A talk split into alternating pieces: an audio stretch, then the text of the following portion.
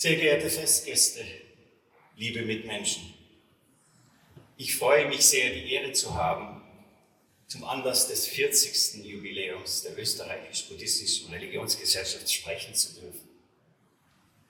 Zuerst möchte ich meine Dankbarkeit für das Bestehen der ÖBR ausdrücken. Ich hege tiefe Bewunderung und Dankbarkeit für jene der ersten Stunde, die die Anerkennung ermöglichten. Jene der Gegenwart, die in dieser Zeit die ÖBR vorwärts bewegen und jene, die in der Zukunft das Licht des Dharma tragen werden. Persönlich bin ich auch dafür dankbar, dass wir so vieles und so viele Menschen auf diesem Weg begegnet sind, von denen ich lernen durfte und die mein Leben zutiefst bereichert haben. Wie anders als durch kosmische oder sollen wir sagen karmische Umstände könnte es sein, dass ein in Innsbruck geborener Außenseiter den Weg zur buddhistischen Praxis gefunden hat. Bitte erlauben Sie mir ein wenig über diesen Weg zu berichten. Und ich bitte Sie schon um Entschuldigung, denn es ist sehr schwierig für jemand, der nicht gerne über sich selbst spricht, hinter einem Rednerpult zu stehen und nur über das eigene Leben zu berichten. Wie Sie schon gehört haben, meine Heimat ist Tirol. Ich wurde in Innsbruck geboren, im Winter 1962. Obwohl ich in Tirol geboren wurde, können Sie wahrscheinlich hören, dass meine Eltern nicht aus Tirol gestammt haben. Man nannte sie Zurgroaste, Zugereiste, Menschen, die aus anderen Regionen nach Tirol gezogen sind. Mit meinen fünf Mitgeschwistern und meinen Eltern lebten wir in einer Dreizimmerwohnung in einem Gebäude aus dem 11. Jahrhundert im Stadtteil St. Nikolaus. Am Anfang gab es nicht einmal fließendes Wasser und auch keine Toilette im Haus. Oft war nicht genug Essen auf dem Tisch. Aber als kleine Kinder haben wir das nicht so gemerkt, weil unser Haus mit Liebe und Offenheit erfüllt war.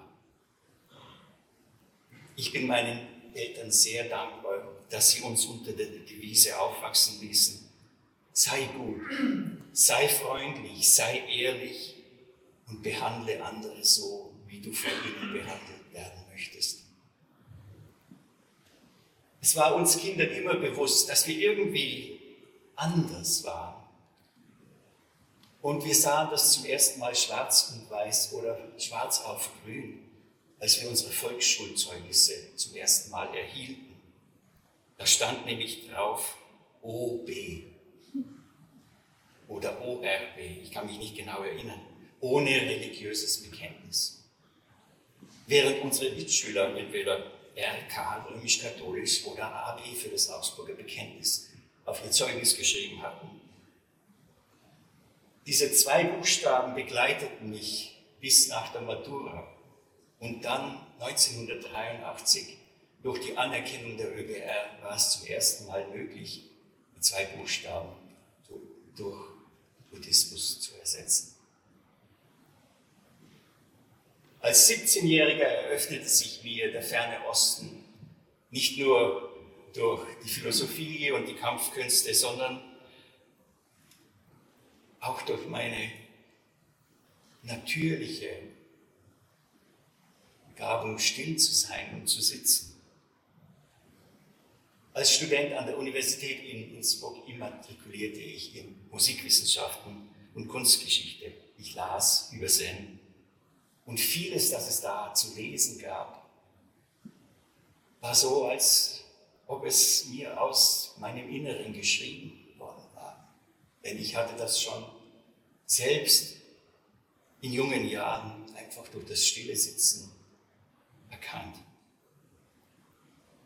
Und eines Tages im österreichischen Rundfunk, im Fernsehen, die ORF, erschien eine Sendung, die Genrosé und Kudela und das Bodhidharma Sendo vorstellte. Eine Dokumentation. Ein dunkler Raum von Gestalten, die regungslos am Boden saßen. In schwarzen Roben, auch einer schlich lautlos herum mit einem Stock. Eine Person faltete die Hände, Handfläche zu Handfläche, verbeugte sich. Der Stockträger verbeugte sich und fuhr der Stock auf die Schultern hernieder. Meine Familie war geschockt, als sie das sah. Wie konnte es sein, dass jemand darum bittet, von einem anderen geschlagen zu werden? Ich saß da und es war mir ganz klar, das muss ich versuchen.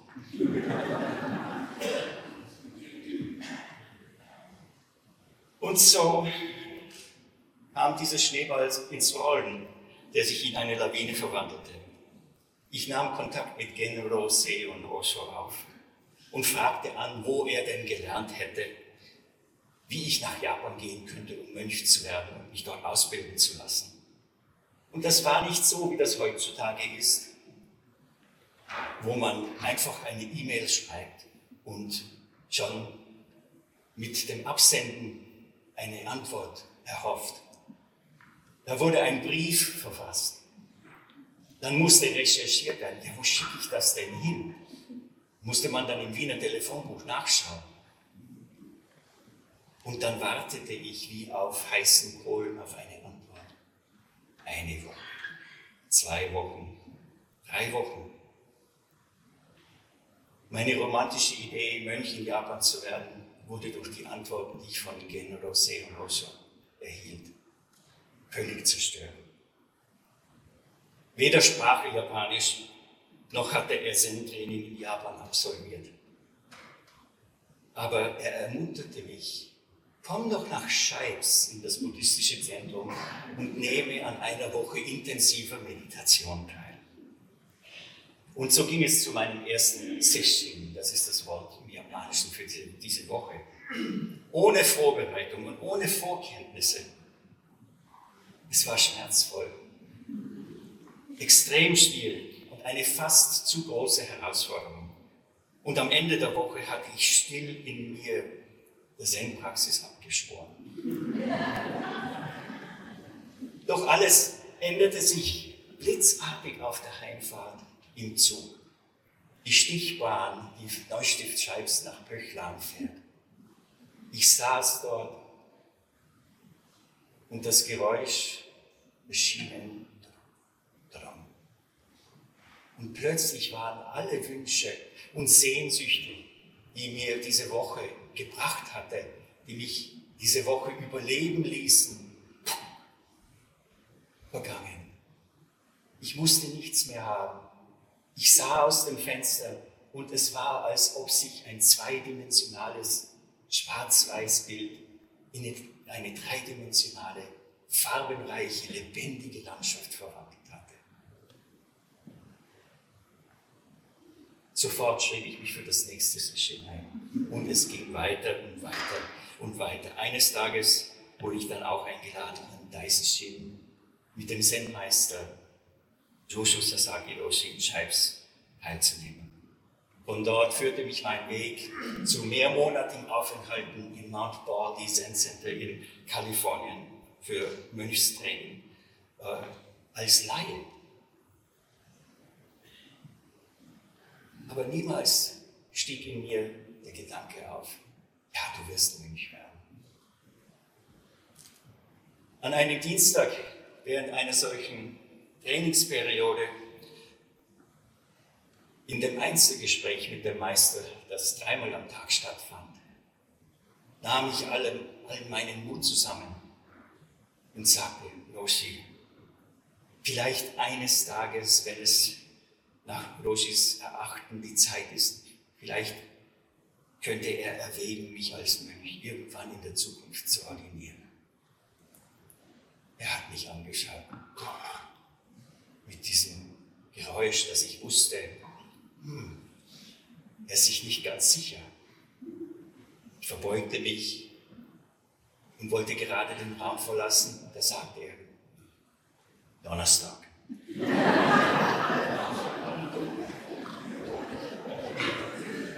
So wurde ich zum Mönch. Wieder ohne Vorkenntnisse, ohne Vorbereitung wurde ich in das Leben der Mönchsausbildung getreten.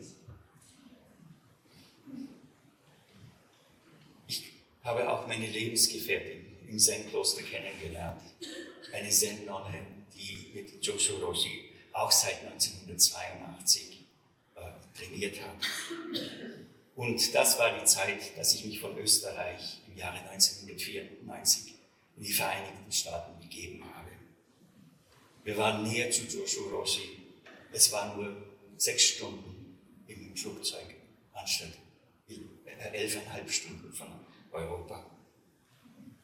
Im Jahre 2004 wurde ich zum Zen-Lehrer äh, bestellt und dann habe ich auch in Cambridge an Harvard University als buddhistischer Kaplan meine Tätigkeit aufgenommen und war Abt der Cambridge Buddhist Association. Das ist eine der ältesten buddhistischen äh, Gesellschaften in den Vereinigten Staaten, die in das Jahr 1957 zurückgeht. Ich habe mit Joshua Roshi studiert, bis er im, Jahr, im Alter von 104 Jahren seine Lehrtätigkeit aufgegeben hat und äh, schließlich dann im Alter von 107 Jahren von uns gegangen ist. Mit dem Ende seiner Lehrtätigkeit war es natürlich wieder Zeit, den nächsten Schritt zu unternehmen. Ich begegnete Shingishi Logo Sherry Chaya Roshi, eine Zen-Meisterin, die erste westliche Zen-Meisterin in der traditionellen japanischen Rinzai-Tradition. Dame-Nachfolgerin von Muishi Edo Roshi und Äbtissin der Zen Studies Society. Es sind zwei Tempel, die es gibt. Einen in New York, direkt in der Mitte der Häuserschluchten von Manhattan, Shoboji.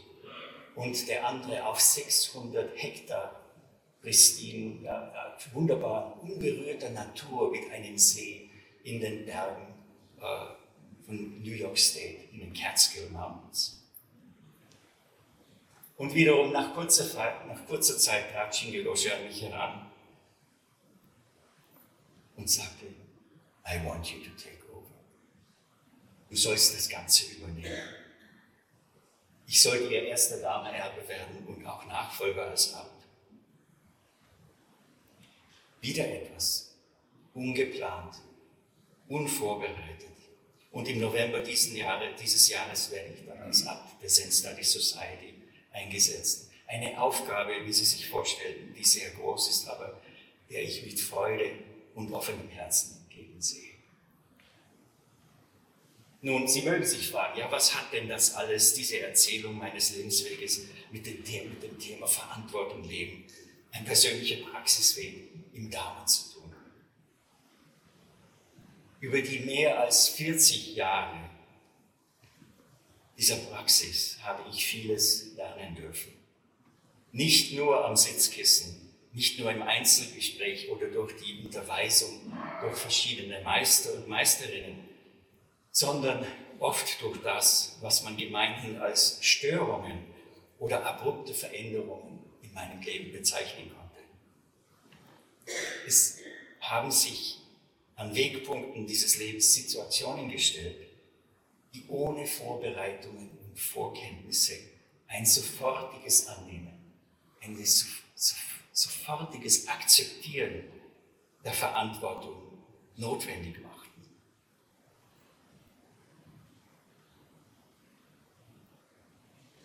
Nichts geplant.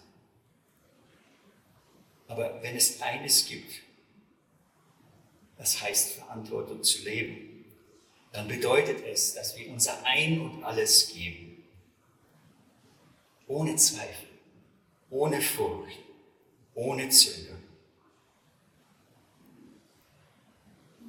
Es heißt auch offen zu sein. Offen zu sein, nicht nur dem Wunsch, erfolgreich zu sein, sondern auch der Angst zu versagen. Und letztendlich sogar Angst und Wunsch beiseite zu lassen, um wirklich ganz, das heißt 100 Prozent, unseren Weg als Mensch beschreiten zu können. Selbst für diejenigen von uns, die sich auf einem Weg der Hingabe an eine Religion befinden, ist es wichtig, uns stetig weiter zu öffnen. Die Gefahr besteht, dass wir das, das Vertraute als das Richtige annehmen und betrachten und unsere Offenheit unter solchen Annahmen leidet. Im Laufe seines Lebens durfte dieser Zen-Mönch erfahren, dass dort, wo keine Vorbereitung oder Vorkenntnisse möglich sind, sehr viel gelernt werden kann. Was wir schon zu wissen glauben, ist wertvoll. Was wir noch nicht wissen und was für uns noch zu ergründen bleibt, ist unbezahlbar. Zum Schluss, was hat es mich alles gelehrt? In diesem Menschenleben ist es die wichtigste Aufgabe, uns über die Funktion des menschlichen Herzgeistes klar zu werden. Viel zu oft verdeckt unsere Beschäftigung mit dem flüchtigen Inhalt des Lebens unsere Klarheit der, Heiß der Herzgeistfunktion. Intellektuelles Denken und flüchtige Emotionen lenken uns von dem unterliegenden Prozess des offenen Herzens ab. Und wenn die Klarheit der Funktion erreicht ist, dann erstrahlt aller Inhalt im heilsamen Licht der bedingungslosen Liebe. Unsere tiefste Verantwortung als Mensch liegt darin, uns gegenseitig und alle Wesen bedingungslos zu lieben. Möge die österreichisch-buddhistische Religionsgesellschaft noch viele Jahre bestehen und in Harmonie mit gleichgesinnten Religionen, mit offenem Herzen der Bevölkerung Österreichs und der Welt dienen. Mögen alle Wesen glücklich sein und Frieden finden. Shri